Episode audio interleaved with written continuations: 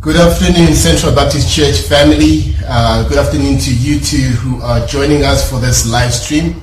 Unfortunately, we were not able to live stream in the morning um, for various reasons that have been communicated to the church. Um, thank you so much for joining us. We um, are still in lockdown, still um, at home. Um, but we thank God that we are able to hear the word of God. We still thank God for, for, for that. Um, we continue today with our series, our mini series, Encounters with Jesus. And today we're going to look at John chapter, um, John chapter 4, verse 1 to verse 26. We're looking at the Samaritan woman, Jesus and the Samaritan woman um, John chapter 4, verse 1 to verse 26. Let me read from God's word, and then we'll pray and continue together. This is what God's word says. Follow me as I read from the ESV.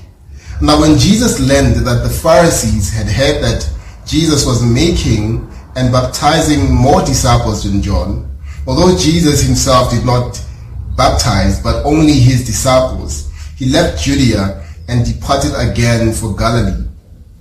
And he had to pass through Samaria. So he came to a town of Samaria called Sychar, near the field that Jacob had given to his son Joseph. Jacob's well was there, so Jesus, wearied as he was from his journey, was sitting beside the well. It was about the sixth hour. A, a woman from Samaria came to draw water. Jesus said to her, Give me a drink for his disciples had gone away into the city to buy food. The Samaritan woman said to him, How is it that you, a Jew, ask for a drink from me, a Samaritan woman? For, for Jews have no dealings with Samaritans. Jesus answered her, If you knew the gift of God and who it is that is saying to you, Give me a drink, you would ask him and he would give you, he would have, he would have given you living water. The woman said to him, Sir, you have nothing to draw water with, and the well is deep. Where do you get that living water? Are you greater than our father Jacob? He gave us the well and drank from it himself, as did his sons and his livestock. Jesus said to her, Everyone who drinks of this water will be thirsty again, but whoever drinks of the water that I will give him will never be thirsty again. The water that I will give him will become in him a spring of water welling up to eternal life. The woman said to him, Sir, give me this water so that I will not be thirsty or have to come here to draw water again. Jesus said to her, Go call your husband and come here. The woman answered him, I have no husband. Jesus said to her, You're right in saying, I have no husband. For you have heard five husbands, and the one you now have is not your husband. What you have said is true. The woman said to him, Sir, I perceive that you are a prophet. Our fathers worshipped on this mountain, but but you say that in Jerusalem is the place where people ought to worship. Jesus said to her, Woman, believe me, the hour is coming when neither on this mountain nor in Jerusalem will you worship the Father. You worship what you do not know. We worship what we know, for salvation is from the Jews. But the hour is coming and is now here when the true worshippers will worship the Father in spirit and truth. For the Father is seeking such people to worship him. God is spirit, and the people who worship him must worship him in spirit and truth. The woman said to him, I know that, that Messiah is coming, he who is called Christ. When he comes, he will tell us all things. Jesus said to her, I who speak to you am he. This is God's word. Let us bow our heads in prayer. Our dear Heavenly Father, our Lord and God, we thank you for your word. Even as we consider this encounter between Jesus and the Samaritan woman, we pray that you draw our hearts to yourself, that you remind us that you are the one who truly satisfies our soul. You are the one who calls us to true worship. And may our lives be characterized, O oh God, by a desire for you, a desire for your ways. Speak to us even today. Give me clarity of speech and clarity of thought as I declare your word. In the precious name of our Lord and Savior Jesus Christ. Amen. One of the fascinating things about John's gospel um, John Gospel account is the reality of the reach of the gospel. John is keen to demonstrate to us here that Jesus Christ did not come only for the well-off. He did not come for those who have their act together or those of a high social status in exclusion to the marginalized and the socially um, outcast. We, we see here, eh, eh, we see in chapter 3, Jesus conversing with Nicodemus, a, a well-respected man in society. Now we, we, we turn to a Samaritan woman in chapter 4. There's a stark contrast that is drawn between Nicodemus in chapter 3 and the Samaritan woman in chapter 4. By all means, by all measure of comparison, she, she, she, she was the opposite of Nicodemus. D.A. Carson shows us the contrast here by pointing out a few things that made them different. Nicodemus was learned, powerful, respected, orthodox, and theologically trained. The Samaritan woman, on the other hand, was unschooled, without influence, despised, capable of only folk religion. Uh, uh, uh, Nicodemus was a man, a Jew, a ruler, and she was a woman, a Samaritan and a moral outcast. But here's the point. Though they were polar opposites regarding who they were, they both had the same need. They needed Jesus Christ. To use the expression of Blaise Pascal, they both had a Jesus-shaped vacuum. And that is all that mattered. And this shows us that the term lostness um, is not only fitting or not only um, you know describes those who are just morally outcast as in but it is a term that describes the true condition of anyone who does not know Jesus Christ as Lord and Savior. That, that perspective helps us to, to see the agency that we need to have in terms of sharing the gospel, in terms of reaching out to the world uh, with the gospel because uh, lostness um, describes everyone, regardless of their social um, status, everyone who does not know Jesus Christ. And here in chapter 4, John gives us another account of an encounter with Jesus. Uh, this time it's a Samaritan woman. The, the background that leads to this encounter is seen in the first uh, uh, in the first three verses here. Uh, this is a time um, where Jesus was leaving uh, Judea for Galilee because of the animosity that was growing towards him from the Pharisees. And what is peculiar about this encounter, I believe, is that John wants us to, to see that it is divinely appointed.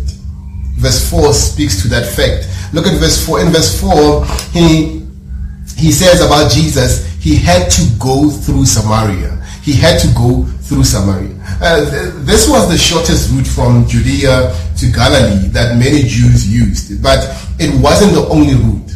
Some strict Jews who didn't want any contact with despised Samaritans would take a longer route, crossing the Jordan River to the east, traveling north, and then going back east, west to into Galilee. And since, since Jesus was probably already at the Jordan River where, where, where they were baptizing, he, he could have taken that route. But we see here that he didn't. The, the, the word translated here had to uh, probably indicate more than geographical necessity. Jesus had a divine appointment in Samaria. He had to go by a divine appointment to Samaria because he had an appointment with the Samaritan woman. From this encounter, this whole encounter, there are two questions that confront us. The first question is what satisfies your soul? The second question is what are you worshiping? Let us look at the first question. What satisfies your soul? We see that in verse 6 to verse 19. There's something very interesting here about this encounter. Unlike Nicodemus, who sought Jesus Christ out with religious questions, we see that the woman did not seek Jesus out. As the conversation ensues between the woman and Jesus, we, can see that even she wanted to keep away. She wanted to keep her distance from him. Notice that Jesus initiates the conversation with her. it, it is the sixth hour, which is noon. It's, it's around 12 o'clock during the day. He is resting by the well where while the disciples are in the city buying food. This woman comes to the well to fetch water during this time. You see, for a woman to be drawing water at, at this hour would be an unusual occurrence. It would be abnormal. So normally the women from the village would gather together early in the morning while the, the, the day was still cool. The, these women would go together to the well to discuss the gossip of the day and to, to catch up and talk um, to each other as friends. And, and because this woman is alone eh, eh, eh, and is coming at the hottest time of the day, it is an indication that she was a social outcast. It seems that other women of the village didn't want anything to do with her. She probably came to the well alone to avoid the insults and the attacks of, of the other women. The, the, the reason here for this isolation is evident when you look at verse 16 and verse 18. She, she was hated. She, she, she was hated even by her people. She knows rejection. Five times she was married and none of those marriages worked. She was probably divorced or some of her husbands died and nobody wanted her. She, she has probably convinced herself of that as well, that she is unwanted. She is an outcast. I want you to notice something that though Jesus is weary from a long journey that he took with the disciples, here is a woman who is weary and heavy laden with the issues of life. Here is a woman who is truly, truly weary.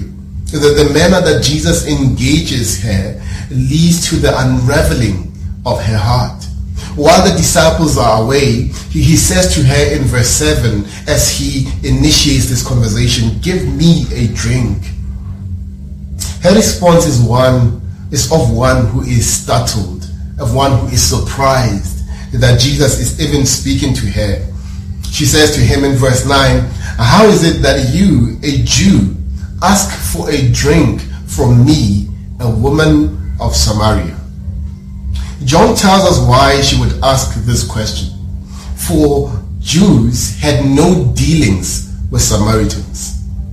There was an ethnic gulf that created animosity between Jews and, and Samaritans. The, the Jews saw Samaritans as unclean and, and to drink from a vessel that is touched by a Samaritan, let alone a Samaritan woman, would cause one to be unclean. So Jews mostly tried to avoid contact with, with Samaritans at all costs. Again, it was unheard of for a man to talk alone with a woman and for a rabbi, um, it would even mean reputational damage. But we see Jesus against this cultural mores or cultural expectations reaching out to the woman. Charles Spurgeon put it like, uh, puts it like this. He says, Christ was cosmopolitan. He, he loved men of every nation and tribe and tongue and people. To him, there was neither Jew nor Samaritan. All such distinctions were banished from his mind the, the, the, woman uh, might as well say what she did, but her words would have sounded strangely out of place from the lips of Christ. Close quote. And we see here our merciful Lord leading the woman to the heart of the matter. Verse 10. He says to her, if you knew the gift of God and who it is that is saying to you, give me a drink, you would have asked him and he would have given you living water. Notice how this highlights what the woman truly lacks. It draws her, her, her curiosity about the things of God and about the person of Christ. That the tables are turned. But while Jesus was thirsty for a physical drink, Jesus exposes the reality that, that, the, that the woman's thirst is far more uh, uh, deeper than she can ever imagine. It is a thirst that is, that is greater than the thirst for water. She needs living water. which according to John MacArthur is, is salvation in all its fullness. That includes forgiveness of sin and the ability and desire to live obediently and to, uh, to, to, to, to live obediently and to live a life that glorifies God. And it's clear here that the woman still does not understand what Jesus is talking about.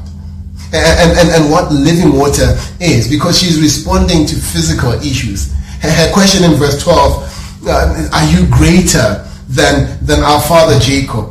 Jacob, uh, uh, according to here, gave us this well and, and, and drank from it himself. So did his sons and his livestock. Are you greater than him? Notice how Jesus responds to the question in verse 13 and, and verse 14. He, he points to the fact that the water that he gives is far better. And those who drink of it will not be thirsty again. The, the water that he gives us is a spring welling up to eternal life. This shows us that true Christianity is not primarily a matter of rituals and ceremonies, but rather an inward personal relationship with the living God. Eh, it must be in each person's heart. The, the picture of, of this living water springing up points to the continual source of life that the indwelling Holy Spirit supplies to the believers. It's, it's active and always flowing. The, there, may be, there may be times of, of greater and lesser flow, but it never dries up. It is an ever-flowing river. Jesus is, is indeed um, as we see here, greater than Jacob. The, the well that Jacob dug only satisfies the, the, the, the a thirst uh, for, for just that time when, when the body needs water. it, it is just momentary. The, the, the living water that Jesus provides, on the other hand, truly satisfies the deepest thirst of the soul. This idea that, that Jesus Christ is the greater fulfillment or the better fulfillment of Old Testament prophecies is, is very clear here. John talks about it. You, you can see in chapter 1, he says, he, he reveals Jesus Christ as greater than Moses. In, in chapter 3, Jesus Christ is greater than the serpent, the bronze serpent that was lifted up in the wilderness. And here in chapter 4, Jesus Christ is greater than Jacob. And I'm also curious to, to, to, to, to, uh, uh, when, when, when you look at this passage, that the name that Jacob was given after he wrestled with God was the name Israel. So Jesus Christ as the greater Jacob, as the greater Israel comes and to draw people to, to, to the kingdom of God. He is the Messiah who comes to, to, to, to establish his kingdom and draw uh, the world to, to himself and to the kingdom of God. It, it is clear here that he is truly greater. This idea of water that satisfies it touches to the deep need of the Samaritan woman. Jesus lifts the veil and uncovers her sin. In, in verse in, in, verse 16 to verse 18, we learn that she was living in immorality. She, she has had five husbands and is now living with a man that is not her husband. Her, her pursuit of happiness and satisfaction has been through a life of wantonness and immorality. It seems the more she pursued this lifestyle, the emptier she, she became. And, isn't that what we do as well? Isn't that what we do? We try to, to medicate the emptiness of our hearts with things that are not built to satisfy. We pursue material things, sexual immorality, fornication, adultery, pornography, masturbation. We, we pursue popularity only to learn that these things cannot truly satisfy we will discover curiously that the more we run after these things, the more we pursue after these things, the, the, the, the more happiness becomes elusive. Like drinking seawater. The more you drink it, the thirstier you become. And then eventually you die of dehydration the more we pursue these things of the world to, to fill in that void, to fill in that gap, is the more we learn and discover that they are not built to, to, to, to, to, to, to, to truly satisfy our hearts. Uh, our hearts cannot be satisfied by anything material, anything in this world. The world will not, uh, does not have anything that can truly satisfy. Zane Hodge, uh, Hodges um, notes here that one who drinks from the wells of the world will thirst again. For, for sinful pleasures never satisfy. Love, success, wealth, fame. These were but a few of the countless springs at which men and women have stooped to drink, only to rise from them to find that they offered no lasting inward satisfaction, no enduring personal fulfillment. And I wonder what satisfies you. What truly satisfies your soul? Is it the wells of this world that are, are broken, uh, that are broken systems that cannot hold any water? Or is it Christ, the, the spring of, the, of, of, of living water who truly satisfies? You see, nothing in this world, nothing in this world will satisfy you if it is not Christ we have we have we all have this Christ-shaped vacuum, and it is only Him and Him alone who can fill it. So this passage answers this question first, the the question of uh, what satisfies your soul. The second question raised by this passage is what do you worship? What do you worship?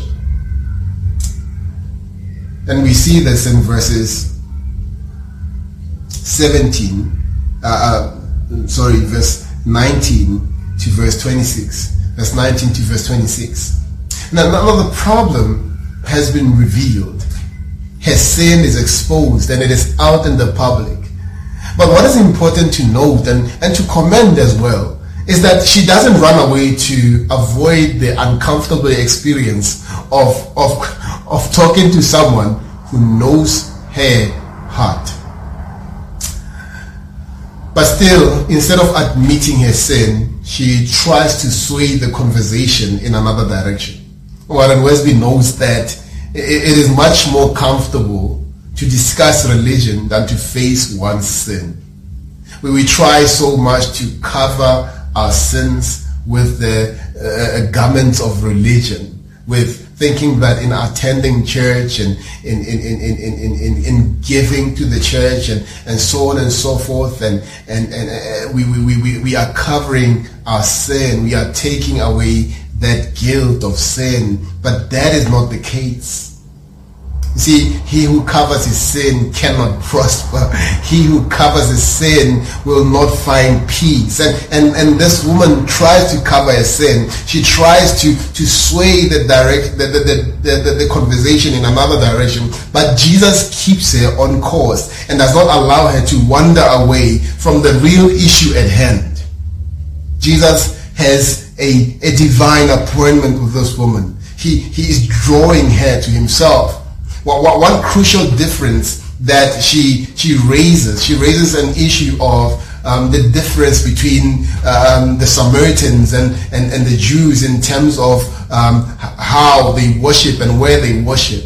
You know, the, the, the difference between the Samaritans and the Jews was that the Samaritans believed that they must worship on Mount Gerizim, while the Jews insisted that God must be worshipped in Jerusalem. If Jesus were a prophet, uh, according to this woman. He, he could settle the dispute, as, uh, uh, at least for her. Once again, our Lord's answer is not what she might have expected. We would think that Jesus would say to her that the Jews are right and the Samaritans are wrong. Men must worship God in Jerusalem. But he does not say this. Although this is true in terms of, of the past. It is true in terms of the past. But what Jesus Christ does here, he points here that true worship is not geographically confined. But worship is that is pleasing to God is when worshippers worship God in truth and in spirit. The, the, the worship that, that God find that, that God finds acceptable is not the Samaritan kind of worship, nor is it the, the, the Jewish kind of worship where they worship um, they, they insist on worshiping in Jerusalem. Uh, the, the, the kind of worship that is acceptable to God is worship in truth and in spirit. This is the only worship that is acceptable to God as we see in verse 23 and verse 24. The, the, these words in spirit and in truth can, can be understood in, in, in, in, in this way. Uh, I'm led to understand that our Lord is saying this. Um, he's saying because God is spirit, men must worship God in spirit. That is, they must worship God spiritually. Uh, and, and thus the, the, the, place is not essentially um, as the spirit in which the, the, the, worship is conducted. The, the, place is not essential, uh, I'm sorry to say. Um, so the, the place is not essential um, as the spirit in which worship is conducted. Again, this leads uh, us to, to conclude that Jesus uses the word spirit with a double meaning as he often does with a lot of words. So our Lord is saying that men can only worship through the ministry of the Holy Spirit who facilitates through spiritual worship. In other words, those who can truly worship God are those who are truly regenerate, are those who are born again, are those who are transformed by the gospel. And finally, the word truth refers here to God's word. In other words, worship is governed by the word of God. Men cannot uh, worship God in any way that they choose. We, we cannot create our own way, our own mode of worship that is outside of God's uh, word. So God determines how we should worship him. And I think verse 25 is still the woman trying to avoid the whole issue here. What she is essentially saying here is, is oh, okay, okay, you and I really don't know um, much about this issue. So let us um, let us just wait for the Messiah to come, and he will tell us all things. And then the bombshell drops here, and this is where Jesus is heading. This is where Jesus wants her to, to, to come to an understanding of that the, the, the, person that she is talking to is not just a prophet. He is not just another man. He, he, he is the Messiah himself. Jesus says to her in verse 26, I who speak am he. I who speak am the Messiah. I'm the one who uh, to come and I am here. And it is, it is important to, to notice that it is in the context of talking about worship. In other words, the Messiah has come to draw people to himself, to create true and, true worshippers who will worship God in truth and in spirit. The, the, the, Messiah has come to create a new people, to, to draw a new people to himself. He is the one who is here. And he says, I uh, who speak to you am he. We, we, we don't need to, to look, uh, uh, uh you know, to anticipate for someone to come. The one that you're speaking to is he is the one who is come, who is the hope of the nations. He is the one who is going to draw people back to God. He is the one who is going to establish his kingdom and he is the one who is going to save and draw people to himself. He's the one who is going to give people new life. There's this issue of newness. Jesus Christ has come to give the people new life. And, and, and, and, and, and, it is so clear, even as the story continues, though we are not going to continue, that something has truly happened as, as, as, as this woman um, uh, encountered Jesus Christ. She has been transformed and, and she runs to back to the city without even taking the water that she came for because she had gotten living water. She runs with joy. And, and, and just to describe what, what she is experiencing would be to describe it with the title of C.S. Lewis's book, uh, uh, uh, autobiography, to say, um, surprised by joy. She is surprised by joy, the, the, the, joy of new life, the joy of having Christ as the, the, the one who truly satisfies our soul, and, and the joy of having been transformed by the Messiah to be a true worshipper of God. And I wonder, what truly satisfies you? Well, what truly, what are you worshiping? In this passage, we see this woman confronted with this um, questions. And, and we, we, we get the answers, don't we? That Jesus Christ is the one who truly uh, satisfies. He is the, the living water. And he's the one who, who, who teaches us and who transforms us to truly worship God, to live a life um, that uh, pleases, glorifies, and exalts God. Amen.